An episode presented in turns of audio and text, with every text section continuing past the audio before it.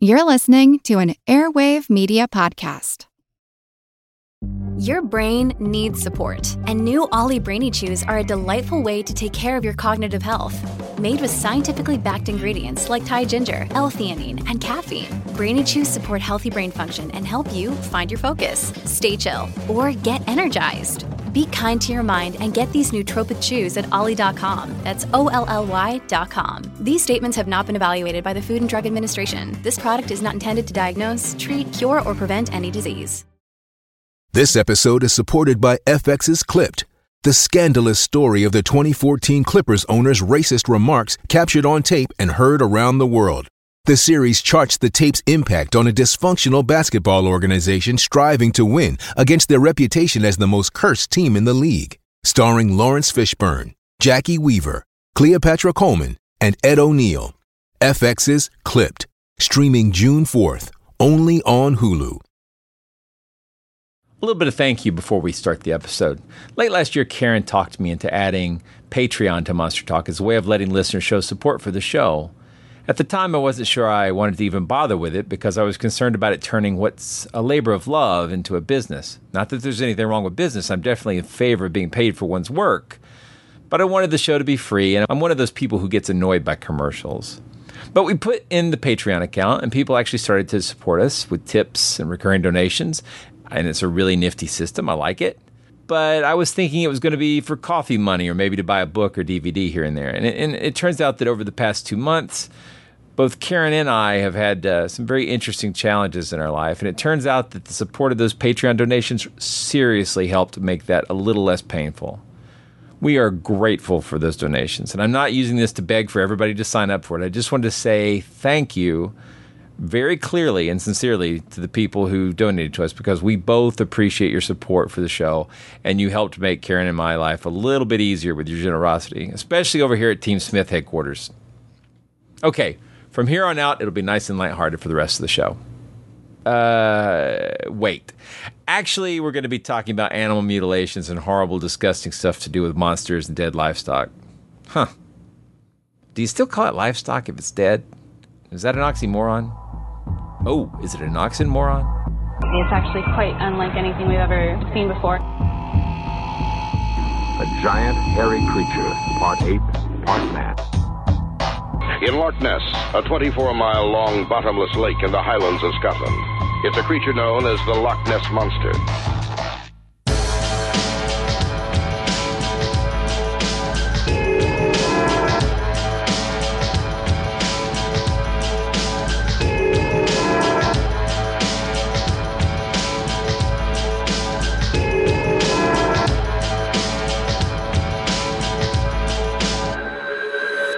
Monster Talk. Monster Talk is the science show about monsters. In this episode, we'll be talking to Colin Schneider, aka the Crypto Kid, who I met recently at CryptidCon in Kentucky. Hopefully, we'll be having some more interviews with people I met there and get some good classic cryptid monster content. But as I mentioned in a recent episode, I'm also anxious to work on my series on magic, and we'll be getting that going in our next two episodes as we tackle grimoires. But for now, it's time for some good old classic Monster Talk. Colin Schneider is one of the youngest active Fortean and cryptozoology researchers in the United States. He's now 17 years old, but he's been doing this, what, since you were 16? Uh, since I was 11. Since you were 11, so quite a few years. And he's been involved in cryptozoology and ufology since he was 13 after he visited the International Cryptozoology Museum in Portland, Maine, uh, salute there to uh, uh, Loren Coleman. Loren Coleman. Oh my God, Loren! I'm so sorry. I'm gonna edit that out because I just had a brain fart. I Colin, here's another piece of advice: never turn 40. It's all downhill after that. so, a frequent attendee of conferences about the unexplained, Colin lectures at numerous events around the Ohio and Pennsylvania area. He's also a regional representative for the Center for Fortean Zoology and the host of the Crypto Kid radio show on WCJV, Digital Broadcasting Network. And you can listen to that on Monday nights. We'll have a link to that in the show notes. And before we actually started this interview, you mentioned that you were working with the CFZ to increase teen outreach. So we'll talk about that a little bit. But I'm going to let Karen kick off the questions while I try to recover my ability to speak English. well, welcome to the show, Colin. Well, thanks for having me. It's been a goal of mine to come on the show for a while. Oh, fantastic. Well, thank you. And we're just very curious to find out how you got interested in this field at such a young age? Uh, I every interview I do about this, I always kind of have a different answer, and it's a whole bunch of things. Um, uh, Goosebumps, uh, the book series by R.L. Stine was definitely a big influence in my interest in this stuff, and um, but directly the first thing I really heard about cryptozoology from was Monster Quest, uh, History Channel's show about oh gosh, it's almost 10 years ago now that it started airing. Yeah, it slightly predates our show because it was definitely an inspiration. Yeah. The first episode I ever saw was on the Ohio Grassman. And it terrified me because they portrayed these this Bigfoot creature as being hyper aggressive and it was literally in my own backyard because I live in Ohio. So it was like and you have an eight year old right, and an eight an eight year old watching this thing about this giant ape creature that that um according to old newspaper stories literally ripped a person off of a uh, uh um off of his horse and and killed him. Like that's not that that's scary and yeah. so because it was scary it interested me and i just started looking more and more into this stuff and uh, every episode pretty much had Loren coleman on it it did wearing and, the same shirt so like, I, I, I mean, I'm joking, but I, I, you know, exactly. They actually, I, have talked to him about that. They, they brought him up for like one day and then filmed like everything, right? yeah, yeah, that's how it and works. Loren always seemed like just this very knowledgeable grandfatherly figure that um I don't know I just was I I just kind of idolized him as a kid and I bought almost all of his books as soon as I could as soon as I got the money and um as you as you mentioned at the beginning, I got a chance when I was 13 to go to the International Cryptozoology Museum. And I remember walking out after meeting him and buying every book in the gift shop, uh, with walking out with a stack of books um, all of my vacation money spent before we even got to the place where we were actually staying, thinking, I want to do this for the rest of my life. I want to be a monster hunter. I want to look for these things. And I haven't looked back since. That's neat. You know, I actually, we were just doing um, a, a multi part episode on the uh, uh, Kentucky uh, Goblins case, the, the Kelly Hopkinsville Goblins. And in that uh, document, which was by uh, uh, Bloecher and Davis, or Davis and Bloecher, uh, they mention uh, Loren Coleman as, as part of uh, the some of the research. I think we are just talking about the Evansville sort of fishman attack, and, and I, I, thought, my gosh, Loren's been around forever. I mean, he's he's he's he's he's really managed to take up that role of sort of. he took the torch sort of from John Keel uh, maybe from Ivan Sanderson, you know that sort well, of. Uh, he was around during John Keel's and, like, yeah, and yeah, and I think he. I want to believe, if I remember correctly, that he was actually uh, uh, like helping out Sanderson maybe at one point. Uh, mm-hmm. I think uh, Sanderson and Heuvelmans and uh, Coleman all had uh, um they they sent letters to each other they were um they worked together on different projects uh, yeah. uh i remember in several books uh loren said that sanderson called him his man in the west that's uh, nice but it, it's fun because we, we kind of end up doing the same sort of thing now. We typically do it through uh, email and you know uh, right. Facebook groups and other things. But it is really fun to collaborate on research across the country or across the world. Um, I mean, I think one of my first collaborative projects was done with Kylie Sturgess, and she was in Australia, and I was in. Actually, I was in Colorado at the time we were working on it. I was at the uh, Stanley Hotel, so I was in the Stanley Hotel researching a ghost case, and Kylie was on the ground doing field work for me. It was awesome, or with me. I shouldn't say for me. Mm-hmm. We were just. It was. It was nice cooperation across the world. So I, I, I love it. I love collaboration, and I, I, think that's great that it's existed all this time. So yeah, well, it helps you to I think uh, just take on different perspectives, and if you just work on something yourself, uh, you can get a bit of tunnel vision. Oh yeah, uh, right, yeah, absolutely. Also helps to uh, be that voice of sanity if you're going down a rabbit hole. So, yes. Yeah. Unless you intend to be going down a rabbit hole. So yeah, that's slightly. So different. do you work by yourself, Colin, or do you work with a team of others or colleagues? Um, I work pretty closely with a couple different people. Um, and I am anymore. I'm one of the major movers and shakers in the uh, Center for Fortean Zoology, uh, which is the largest cryptozoological organization in the world, um, which I will continue to flaunt because I love the group and I think that not only are we the biggest, but we're the best. Um, and uh, working with Jon Downes, who is the director, um, has just been amazing. He was, along with Coleman, one of my childhood heroes.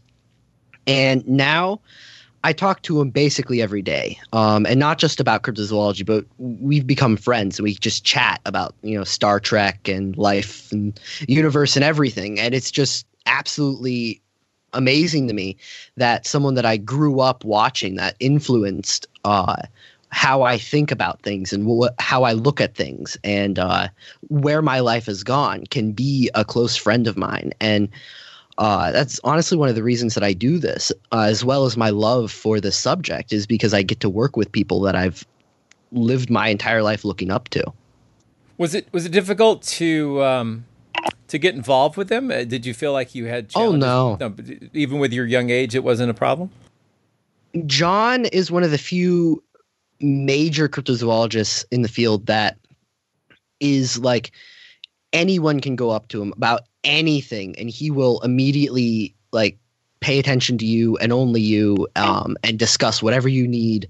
Um, i remember when i first got involved i was uh, w- with the cfz i was about 14 and uh, i was really nervous when i first um, asked him a question because i was because um, for the longest time, I was just working with the guy in charge of the uh, U.S. division, which is a guy named uh, Ronan Coghlan, um, who lives in Ireland. That's and a cool uh, he, he he's a very nice guy, but he's very professional. And um, I'm not. I mean, I am professional, but I also like to joke around about things. Sure. And I was I was worried that uh, when I contacted John about uh, something or other, I don't even remember what it was.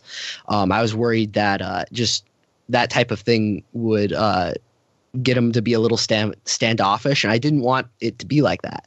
But um, I sent him a message on Facebook because uh, that's honestly the easiest way to get in touch with him, and he immediately replied back. Um, and we just started chatting, and within six months, he started pushing me to uh, write an article for the journal, and uh, it, it, was the easiest thing in the world to get involved with the CFZ, To be honest, um, you join and uh, someone will get in touch with you ask if you just are interested in learning or do you want to work with people and work um, on research. And if you do you some the people that work in the cfz are honestly some of the nicest people i've ever worked with in this field. I've worked with quite a few. That's great. Mm-hmm. um so, what sort of things are you working on? I mean, I, know a little bit about what you've worked on because of your presentation at uh, CryptidCon, but uh, like, just what's day in the life of a of a of a, of a Fortean slash cryptozoology researcher like for you? Well, um, I really have three major things I do um, on a monthly basis. Uh, I'm working on a book concerning uh, the topic for my lecture at uh, CryptidCon, which is um, looking at cryptid attacks on livestock. Um, because there's a lot of weird aspects to it and something that's not really discussed much. And that takes up a lot of my time. Uh, the other one of the other major projects that I've been working on is uh, I've been working with the CFZ um, on something we call the Next Generation Initiative.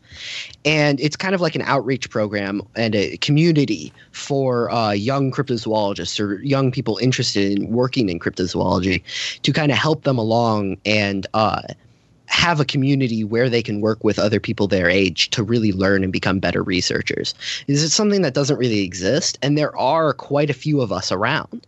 Um, we're just not out there and doing much because it is really difficult to get into that position.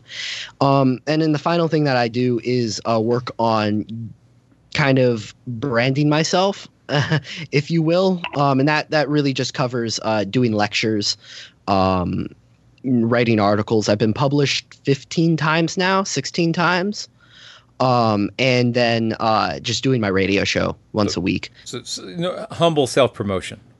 well, I, I, think it's important.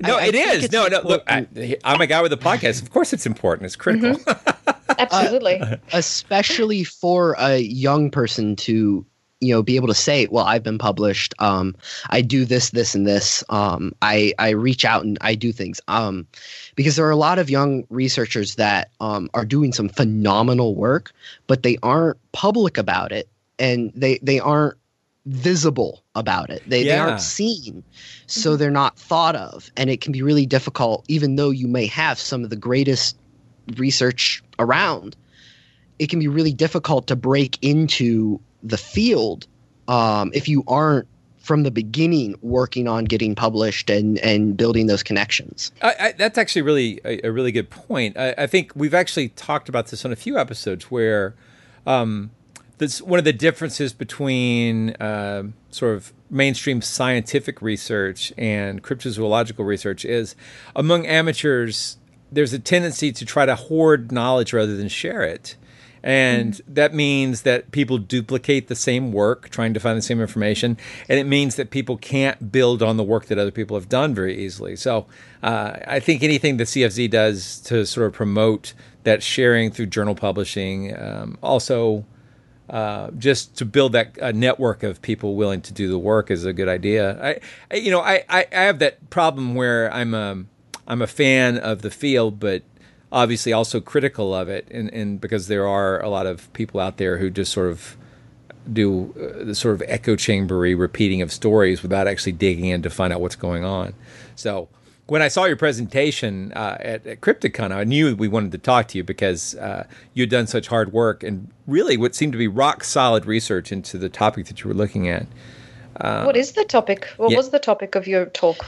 Um, it was uh, called "Blood Sucking Beasties and Shadowy Stalkers," and it was looking at uh, cryptid attacks on livestock, but from the viewpoint of like purported vampiric attacks. Um, okay. Right, and it ex- extended far beyond just like uh, cattle mutilations, for example. Right, Right, or or the chupacabra. I only talked about the chupacabra for maybe ten minutes. Right, right. So, do you want to talk a little bit about what you found? Yeah. Um. So, the first thing that I heard about, um, besides the chupacabra with this, um, was what's known as the vampire beast of Bladenboro or the uh, Bladenboro cat. And it's sort of one of those underground stories that a lot of researchers seem to be familiar with, but nobody's done a lot of like uh, investigation to what actually happened. And so it interested me because I love vampires and I love the idea of a vampire cat because it's just fun.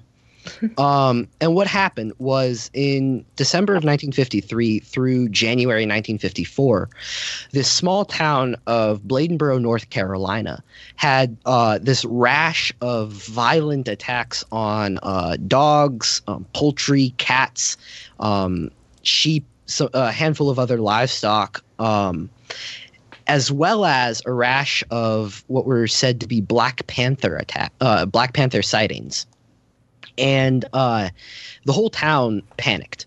Uh, th- over a thousand hunters uh, over the course of a couple weeks started going into the swamps and the forests around the town um, with brandishing not just guns but clubs and big sticks and whatever they could grab because they were um, panicking about these animals because they were worried that they were going to attack a child or um, someone else uh, and they they actually at one point outnumbered the town uh, there were so many hunters from other states and around just the state of North Carolina that were flocking to this town. And so that level of mass hysteria fascinated me, and I wanted to know more. Um, I have um, mostly a, uh, as complete as I can get of a timeline of newspaper articles about this uh, creature. And what's really interesting is, uh, except for two examples, there were there was no real sighting of the Black Panther things around the kills.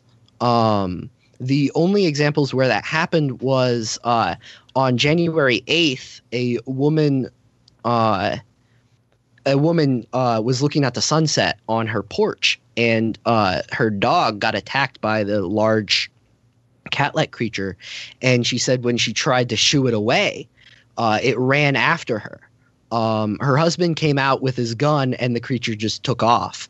But um, besides that, there were only kind of glimpses of a strange looking beast uh, in the outskirts when people discovered the animals that were killed. Now, the reason that people thought it was a uh, vampire cat was because um, all of the animals that were actually killed were killed in more or less the same way.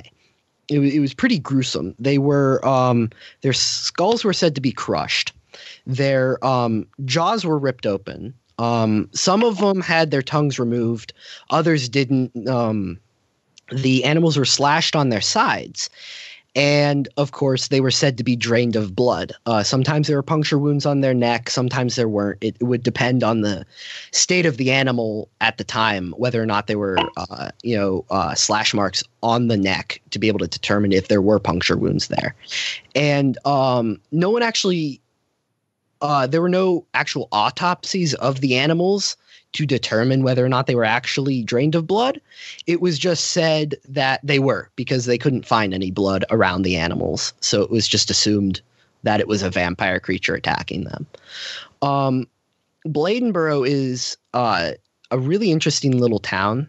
Uh, they uh, actually hold a Bladenboro Beast festival every year and i've been wanting to go down for a couple years i just haven't had a chance but uh, what's interesting is unlike places like Point Pleasant that with the Mothman Festival or uh, Van Meter with the uh, Van Meter Visitor Festival, Bladenboro's festival uh, actually uses the creature to fund their band program for the high school, which I thought was kind of cool. Um, and the Bladenboro case has a lot of tropes that are seen in other cases um, of these creature attacks that uh, I really just kind of stumbled onto more of them, and I decided, hey, this would make a pretty good book. yeah. Do you want to talk about some of those tropes of some of the things that you see? Yeah. The, I wanted. Oh, oh, sorry. Go ahead. go ahead. Karen. I just wanted to ask a specific question about the uh, the panther sightings, because uh, I'm from Australia originally, and we have a lot of those sightings there, big cat sightings mm. and, and claims. And uh, just in regards to the, the origins of these claims, they're, they're not native creatures to Australia, but there are these different uh, urban legends about how they came to Australia. Some say that they escaped from a zoo, and uh, other claims are that they were brought to Australia by US servicemen during World War II.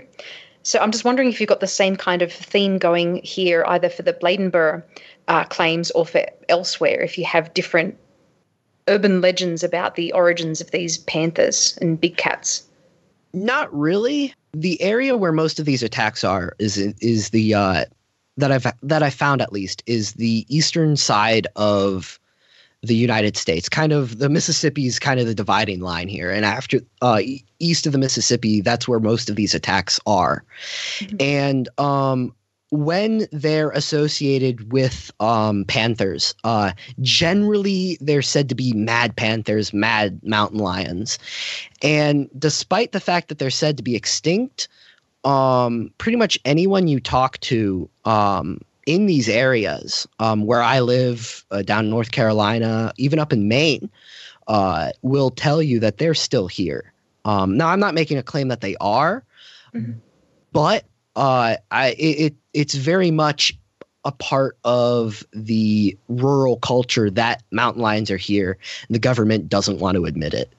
right. No, that's that's true, and I, I, mean the the those stories are out there, and there's that is always that government cover up angle. I, I hear that over mm-hmm. and over again in these online stories and in in in, in uh, various places where I hear them on whether it's coast to coast or different people calling in and telling stories. It's um, that that angle that the government's trying to suppress it. They don't want us to know about these animals. I find that so interesting, like why there's that sort of conspiratorial, anti-big government angle going on with it. Bladenboro. Um, no one ever ma- actually, as far as I could tell, made a claim that it was a mountain lion, but panther is synonymous with mountain lion in the area.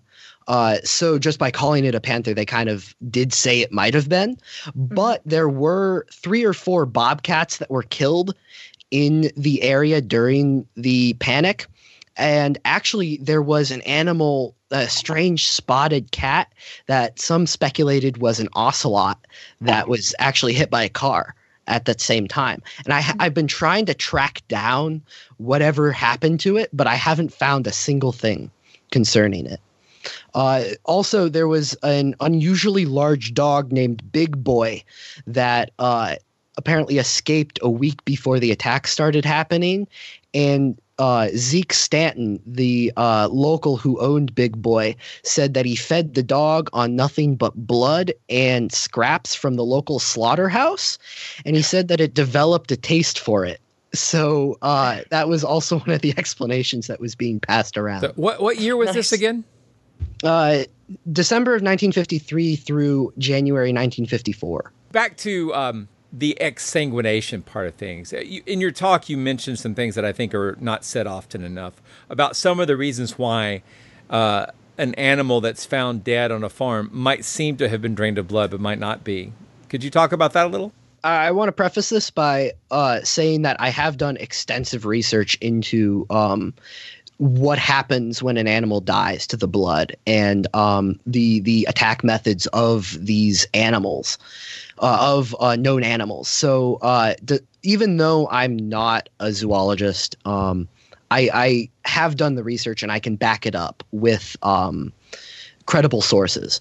So when something dies, um, the heart stops pumping, the blood thickens, and uh, gravity takes over and kind of pulls the blood at the bottom of the body where the center of gravity is. And this process is called lividity. And what happens is uh, even if you like pick up the animal and move it around or uh, you know even cut into the animal you probably won't find blood because it's all pooled into uh, one area and um, i've read several um, interviews with uh, with um, veterinarians talking about this, saying how it can be incredibly difficult to um, actually determine whether or not an animal has been exsanguinated. Um, so, it, even if uh, you're, you know, you're an experienced um, hunter or farmer or police officer, like most of the uh, people who look at these animals are, they would not be able to tell whether or not the animal has actually been drained of blood another uh, another factor that does contribute to the idea of these animals being uh, the, these creatures being vampiric is uh, many of these animals that will go out and kill livestock, uh, domestic dogs, um, wild dogs, um, pretty much any kind of cat on the planet, uh, and, and, handful of others. Um, most of them will attack the throat, and uh, there's a process. There, there's a um, behavior called surplus killing, in which a coyote or a wolf or most carnivores will um, start attacking animals when there's um, a high number of them, and they will just kill and kill and kill until the entire group is gone. And generally, when these animals attack, they just get them in the throat um, and then move on. And I've talked. I, I live right across from a farm, and doing research for my book, I uh, went over there because um, I was curious. I wanted to know if uh, the, just the average farmer knows about some of these things. And even though we have coyotes in the area and I constantly hear about coyotes attacking the animals, he was not familiar with lividity or surplus killing because it is uh, surplus killing is a rarer occurrence, but when it does happen, it can be devastating. Um, I know of an example where a pack of wolves of like three or four um, slaughtered over 300 elk in uh, just a handful of hours. Wow. Hey, it's Kaley Cuoco for Priceline. Ready to go to your happy place for a happy price? Well, why didn't you say so? Just download the Priceline app right now and save up to 60% on hotels. So, whether it's Cousin Kevin's Kazoo concert in Kansas City, go Kevin, or Becky's Bachelorette Bash in Bermuda, you never have to miss a trip ever again. So, download the Priceline app today. Your savings are waiting. Go to your happy place for a happy price. Go to your happy price, Priceline. Hello, I'm Paul Giamatti. And I'm Stephen Asma. Each week on Chinwag, we dig into the weird topics you wonder about, that you care about, the stuff none of us are totally sure of, like the Bermuda Triangle, Mothman, consciousness, philosophy. UFOs, ghosts, or say Bigfoot. So who's to say that there's not alien species that are Sasquatch? Like I'd seen a ghost and I would hear something walking and breathing. Maybe every path is right. I will accept as a premise that every path is right. That is a face on Mars. Eyes, nose. It kind of looked like Wilson the volleyball. Some people enjoy the waves or whatever uh, crashing, and I enjoy listening to a quantum physics audiobook. I do think there are many things in the world that we just don't understand yeah. and probably won't understand. That's our whole show. so join us every Wednesday on all major podcast platforms and find us on Instagram, TikTok, and Twitter at ChinwagPod and Wagon. Yeah. Um, okay. In some of these cases, there's a case in 77 uh, by Salem, Ohio, where 134 sheep were killed and uh, by an an unseen animal uh, just by a bite on the throat um, in a single night. Oh my God! And it must have been really difficult to count them. I mean, people kept falling asleep while trying to get the number.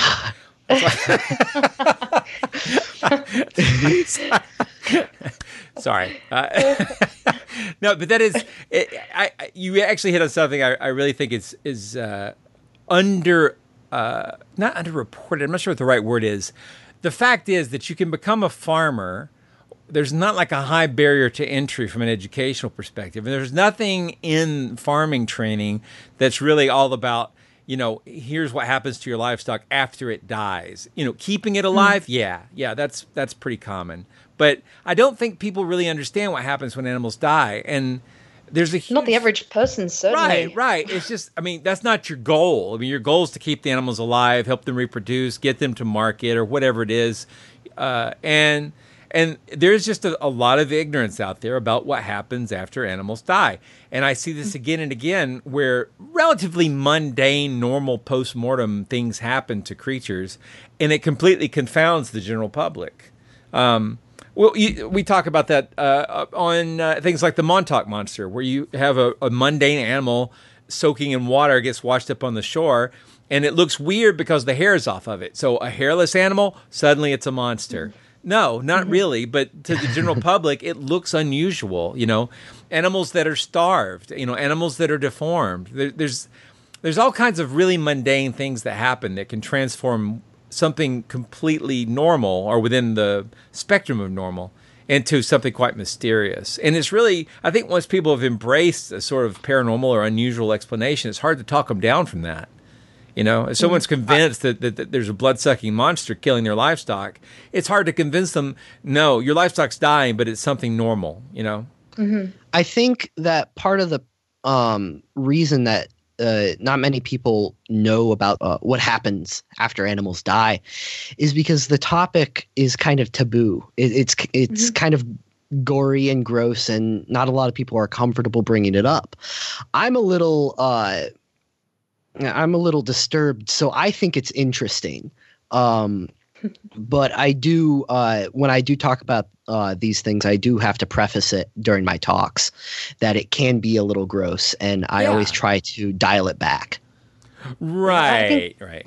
even even when it comes to food, just the we're so far removed from the way that animals are killed and our food sources, and uh, you know people used to butcher animals on their farms and uh, and just make use of all of the different parts of the animals. And nowadays, everything's wrapped up in cling wrap in a supermarket, and uh, so we, we, certainly don't know about how animals are killed, how they die, uh, and what becomes of them. It's uh, yeah. Not something people want to know about nowadays. Well, and, and I think, Karen, you're a, or at least you have been a vegetarian, right? I don't know if you still are. I grew up vegetarian. My my mother is uh, vegetarian, and so I've had periods of my life of being vegan, vegetarian. Right now, I'm pescatarian, so I eat seafood, but not other different that, kinds of meat. That's that's like Anglican, right?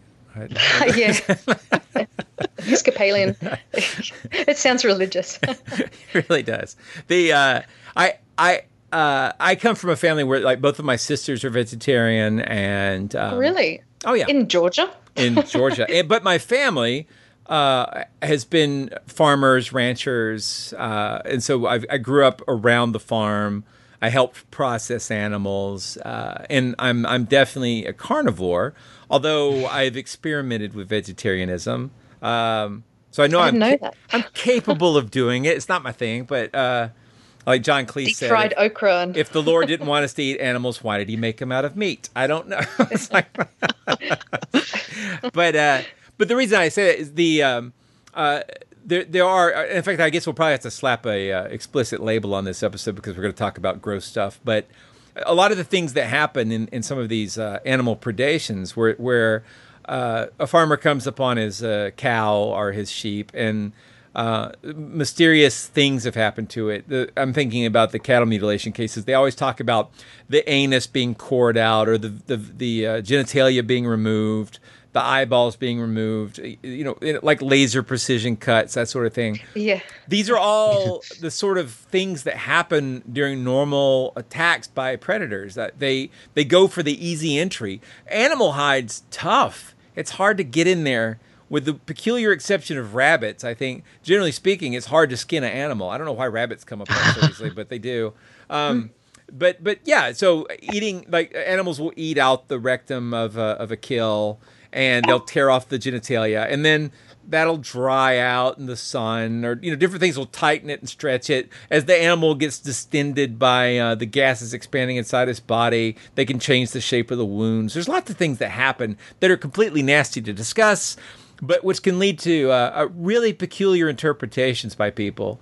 Uh, I, I'm I'm really glad you brought up cattle mutilation. I thought you were going to say because- rectums being eaten out because I I thought, thought no, gross. too. That's really disgusting. What's I wrong did- with us? Well, well, um, doing research on this topic um, and being very public about what I'm doing because uh, partially because I want to get some more recent um, attacks from uh, people because uh, I don't have any. Almost all of the um, stuff that I have in my book that I'm working on right now is from uh, newspapers or police reports or those type of uh, first um, firsthand stories that uh, do have a lot of flaws in them. Uh, they don't always cover the right thing. They don't always have accompanying pictures. It can be really hard to determine what attacked these animals just from the vague descriptions in the newspaper. But um, people bring up cattle mutilations all the time. And uh, it's something that I'm very adamant about not being connected because uh, just because it's weird doesn't mean that it has to be connected to this other weird thing. Um, and in fact, they don't really have a lot of similarities besides an animal being dead.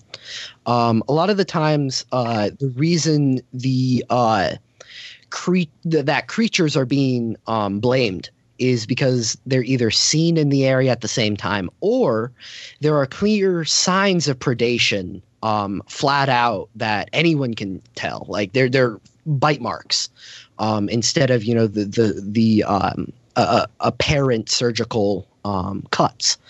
Also, what what really does make these uh, appear to be weird is just the high level of animals that have been killed. Um, there was a case in 1970, uh, December, um, El Reno, Oklahoma. Um, it gave us the great name of the Abominable Chicken Man. There was this there was this anonymous farmer that uh, was um, sitting in his home uh, at night when he heard his chickens squawking out in the, out in his coop. Um, it sounded like they were being attacked. So he grabbed his gun, um, went outside to go see what was going on, and the light in the coop was on. The door was ripped off and broken in half, and uh, there were just feathers everywhere, but no birds. He had about um, he had about a hundred ten chickens in there, and they were all gone. Um, what what makes this weird, other than chickens disappearing, was that apparently on the ground there were these giant human-like footprints, and on the walls and the door there were b- bloody handprints.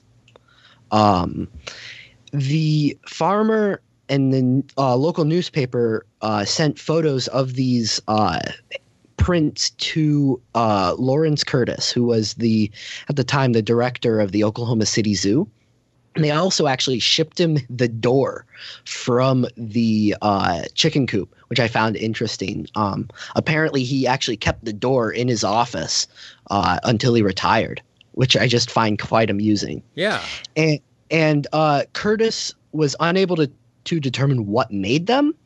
He said that they kind of looked like a cross between a bear and a human, um, but he wasn't sure. He said they were definitely uh, sorry, a gorilla and a human. Sorry, uh, he said they were definitely not bear, and they but they were definitely primate.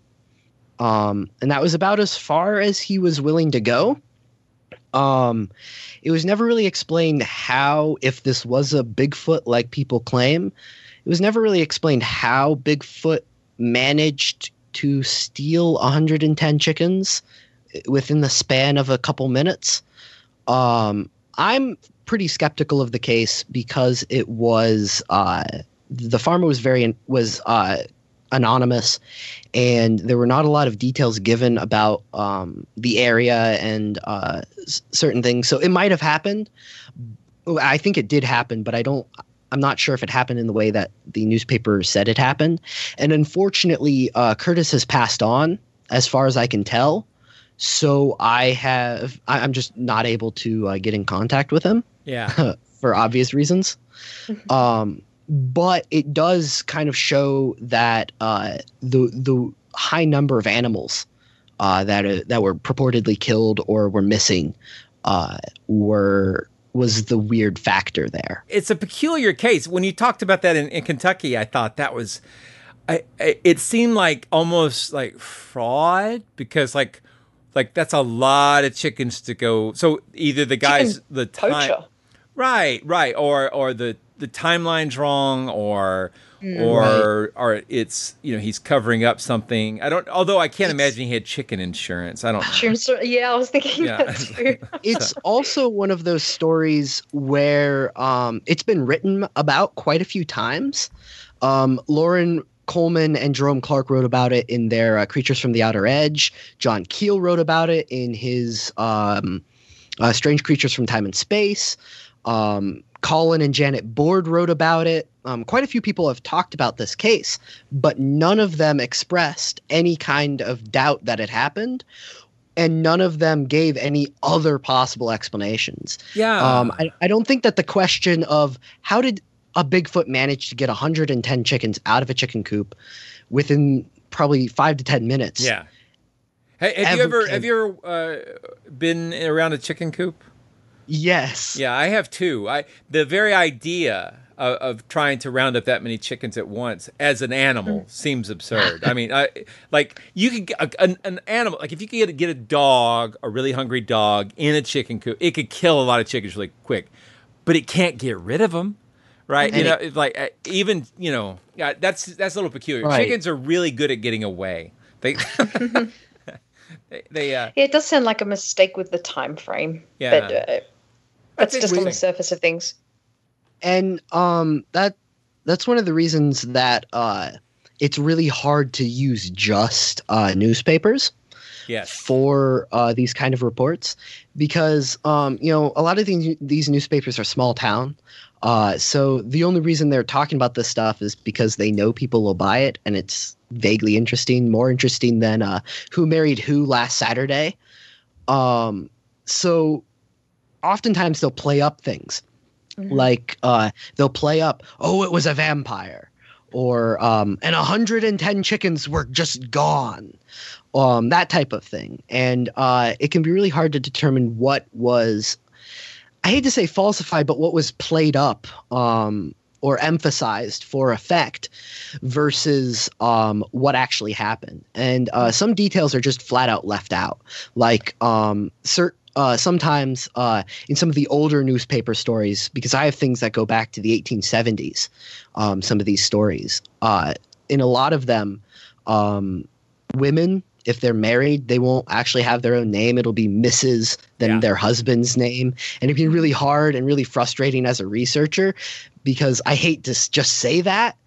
Um, and uh, also, they'll they'll uh, call people by their nicknames, and just by their nickname. Sometimes uh, the last name won't even be given, so it can make it almost impossible to try to track down anybody. Yeah, yeah, that's. Uh, I, I was looking at a newspaper that hangs on the wall in one of my uh, favorite uh, restaurants in my hometown, and they had like a 10th anniversary uh, opening uh, special. It was just like an ad for the paper, like for that for that restaurant. That was 10 years after it opened. So this was, I think, 1955, and the restaurant opened in 1945 and then on the same page they had all these other local news stories. Uh, and i for some, for some reason while i was waiting for my order I, I, just started reading the other news stories. And it was it was funny what passed for news back then. So it was things like you know john smith had a birthday party and his favorite kids arrived. And like you know it was and it's like uh, you know the parkinsons are having a visitor from out of town and she's going to yes. be staying for a whole week. And i'm like how is this news? How is this in the newspaper? And, exactly yeah. When I was doing uh, research into the Silver Cliff Cemetery, um, I was looking at a newspaper from the 19th century, and it was called the Wet Mountain Tribune, and everything was just like that, really mundane stuff. Yeah, and and then I think we've talked about briefly. Uh, it's not really one of our like regular episode topics, but the uh, the Great Airship Mystery. Um, and then maybe like the Aurora, yeah. Texas UFO crash. Th- those th- those newspapers at the time they seemed to mix fiction and reality just absolutely seamlessly with and just assumed everybody who was reading it would know what was real and what's a tall tale. It was it mm-hmm. was a it was a different time, and I think there's been these like. Um, this is a suspicion. I haven't actually done any formal research on this, but I, I, suspect there's been rises and falls in the way that uh, uh, American journalism has, like, you know, press for accuracy and then it's dropped away, and press for accuracy has dropped away and as different editors come and go, I imagine there's pressure on that. But uh, I think we actually probably need to do an episode on on the sort of the the role of journalism because I feel like these Fortean topics and monster topics they get short shrift um, in general. I think uh, unless human beings are killed, uh, in general, these stories are uh, given like here's a curiosity here's a bit of news that we're never going to follow up on you know if you're a researcher 50 years from now good luck with it because we're giving you just enough to sell a newspaper and we don't really care what the outcome is and they do the same thing on the news now we talk about it a lot where it's you know here's a spooky story here's a mysterious video we're playing the x-files music and now we'll never know what it was right it just goes out right at the end of the show it's just uh, that's mysterious. That's odd. And they always do these around Halloween too, where they play up a lot of uh, is it ghost? Is it real? Yeah. And you it, decide. It's oh, I hate it. I hate it. Oh my gosh. I I think um, what's really interesting about these type of attacks is um, even more so than just the general monster story these can get people riled up and get people working together and that actually allows the newspapers to be able to cover it more um, generally. Um, some of these cases, it's it's like a blow by blow daily um, thing. Even if there were no sightings or attacks for a week, they're still talking about who went out on an expedition looking for this creature, um, and and who did what, who freaked out about this, and then they'll just rewrite all of the encounters, and it's really interesting um, because uh, it, it's unique in the sense that there's no real no other real level of um, constant reporting on these type of things. But then uh, once people get tired of it it'll just drop off and you'll never hear about it again. Mm-hmm. um, one of the other really interesting things about some of these cases is I'm not quite sure if it can be seen in other monster stories, but in some of these, I found that uh, the creatures kind of are used as a backdrop for other conversations in the town. Um, there was a uh, case. Oh man, I can't remember. Uh, I think it was in Massachusetts in the 50s, and uh, there was a whole bunch of cat sightings um, and a handful of dogs were attacked. Um, but that wasn't as important to the newspapers as uh, the uh, factory workers that were quitting to hunt for the cat because they were um, upset that the uh, dump across the street was um, smelling to high heaven because it was summer. Uh, so they decided to all quit their jobs temporarily and go and hunt for the cat until the uh, stench went away. And that was covered eight days in a row. Wow. There's so many unique aspects to some of these stories. Um, there was another case in um, Granby, Connecticut, in the 40s, where the um, state fish and wildlife director said that if anyone catches the panther, he would personally grill it and feed it to the first hundred people that show up to his house. wow. and that that case had a whole bunch of peculiarities. There were a bunch of teens that were out um, in one of the wi- local wildlife preserves that were um, making out, and uh, some of the boys had guns, um, and they were claiming that they were hunting for the uh, cat that was attacking um, sheep and rabbits in the area, and uh, they got arrested. And um, newspaper headlines said uh, Granby cat used as alibi for. Um, oh, I, I, think it was um, cr- uh, canoodling teens. Oh, that's pretty funny. And that's one of the. While there are a lot of flaws with, um, you know, some of the, the, how these stories are portrayed in the media you also get some of the interesting sass and um, commentary on other things in the town using these creatures as kind of the the the way to get this discussion going i think it's it's one of the more unique aspects of these things that you don't always see in other aspects of uh, Forteana. Well, I, I, have to say I commend you for bothering to go back to the original resources. you know, the the, the the, the primary sources wherever you can. Um, mm-hmm. There's so Not many people do that. Well, that's true, and there's there's so many Fortean researchers who are basically just clearinghouses for these stories, and they mm-hmm. don't really filter them or evaluate them or do any additional work. And uh, so I think you're on the right path here, you know, trying to get back to the primary sources, doing interviews if you can get in touch with actual witnesses, that sort of thing. Mm-hmm. So, and mm-hmm. applying some critical thinking to these topics. Uh, so, what's your show like? I mean, if people wanted to check it out, what what sort of things do you do? I was I was I've only had a chance to listen to one episode, and it was um, an interview with the guy who does Small Town Monsters, and I was enjoying that, but I didn't get to finish the whole thing before we got on here tonight. Oh yeah, that was a crazy episode. Did you get to the point with the raccoon? Yeah, that's actually exactly where I stopped. he was like he was staying in a cabin in Tennessee, and a raccoon just showed up in the middle of the interview. Yeah, yeah. So that, that that's one of the beauties of doing live radio. Yeah, um, yeah. I so it surprised me. You, well, you can't trust them because you've got these little bandit masks on. You know they're up to no good. So, yeah. so. my producer actually um, was on the call with us, like always, and uh, she mutes herself to the broadcaster, but the entire time Seth was talking about the raccoon, she was going, "Watch out! It's rabies season. Be careful." um. Anyway, uh, my my radio show, um, the Crypto Kid, it's um internet radio, which um I think is getting bigger. I hope it does because I love doing live radio because I don't have to sit and edit because I've done that before and I I just like letting things be how they are. Um, it gives me a bit more of an excuse if it's uh, lower audio quality. sure. but um, but uh, the Crypto Kid started out as really kind of a way to um, have some of the top uh, researchers in the field, some of the um, real movers and shakers in in the field of cryptozoology, as well as um, skeptics and um, witnesses and other people to come on the show and not really talk about cases or stories like a lot of um, places do, but to talk about ideas.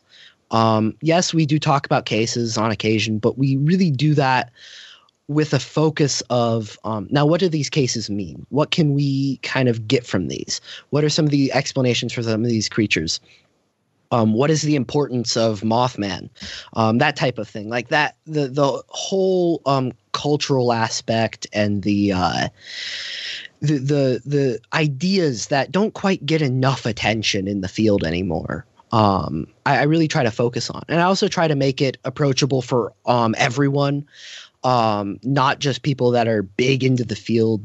Um, be, because I think that it can be really hard to find a good uh, show that is consistent in quality, that uh, is easy to approach, that doesn't just tell stories all the time.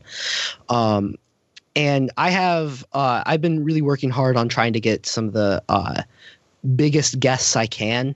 Um, I, I'm having Lyle Blackburn come on in a couple weeks to talk about um, some of the uh, ideas behind uh, the Southern Sasquatch.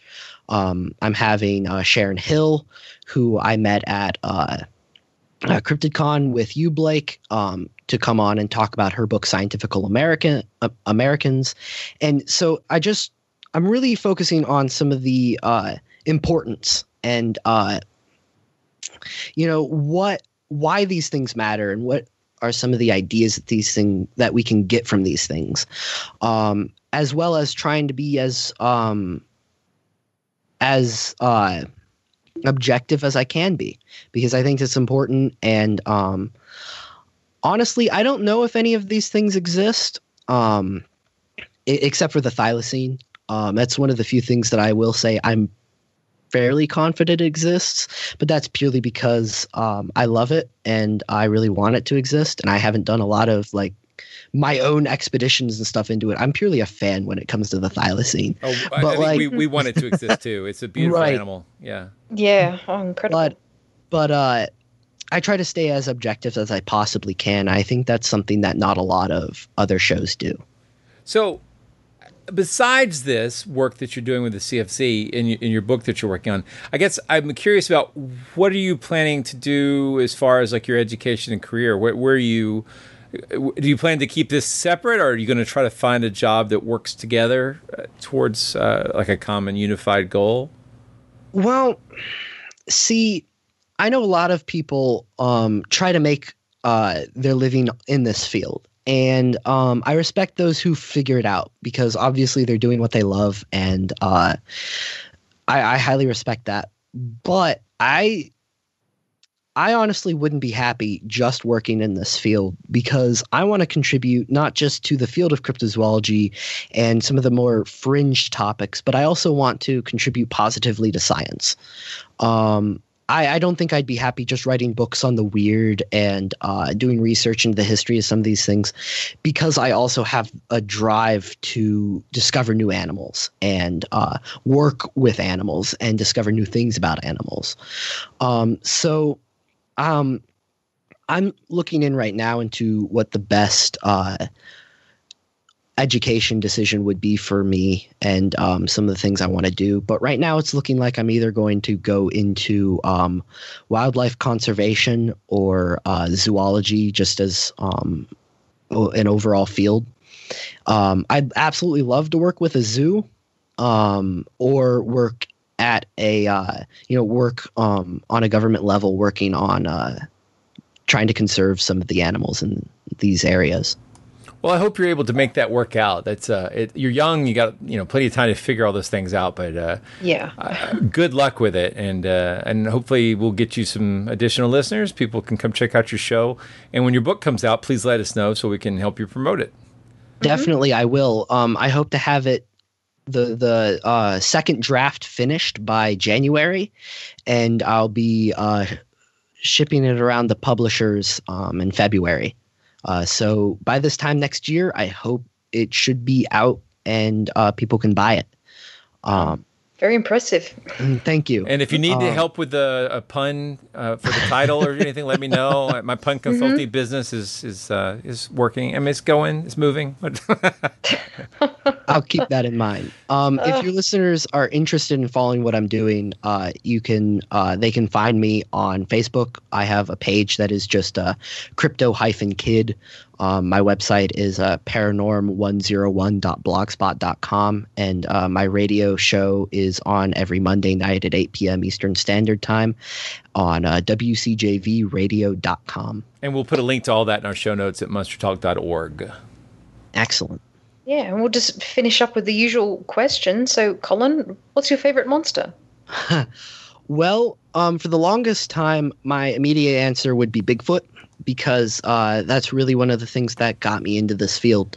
But now, I think looking at monster under uh, the definition, uh, under the assumption that it's a cryptid, I think I would have to go with the eastern cougar because um, as I was looking into my book, uh, doing the research for it, I really fell in love with uh, big cats and uh, living on the eastern side of the United States, uh, I I really really want a uh, big cat or a um, large feline to still exist here, and um, I I've been building a library on it, and it's a topic that I'm really passionate about, not just um, under the field of cryptozoology, but also wildlife conservation as a whole.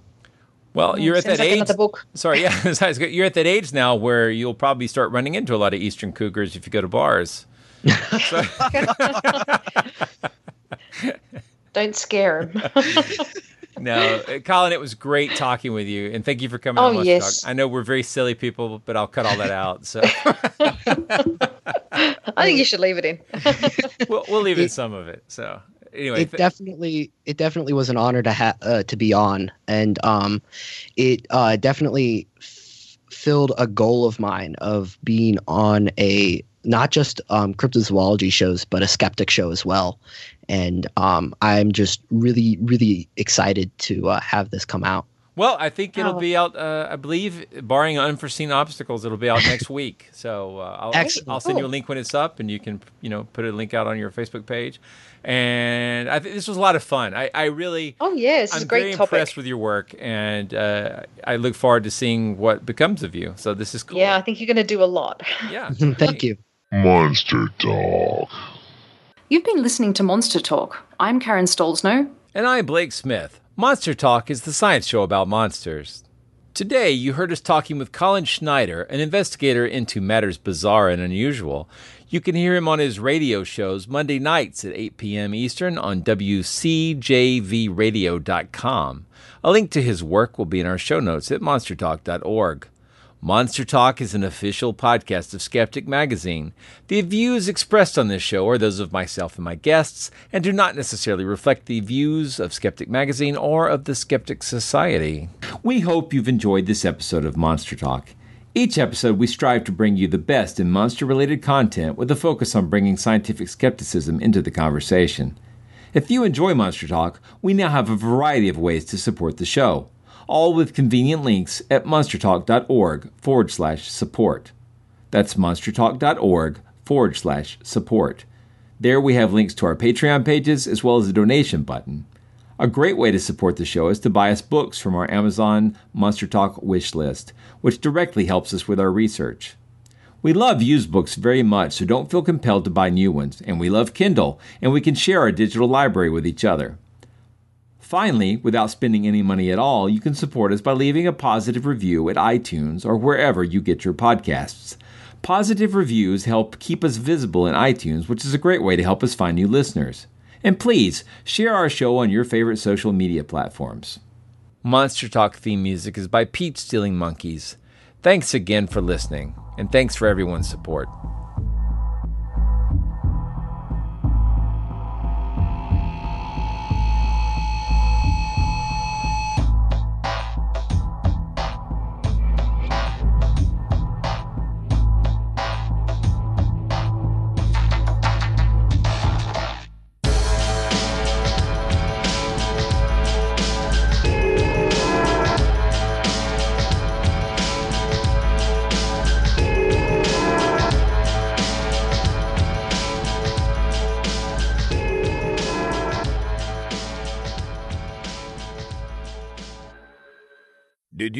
You can now subscribe to Skeptic Magazine digitally? Just grab our free Skeptic Magazine app, currently compatible with iOS, Android, PC, Mac, Kindle Fire, Kindle Fire HD, and BlackBerry Playbook.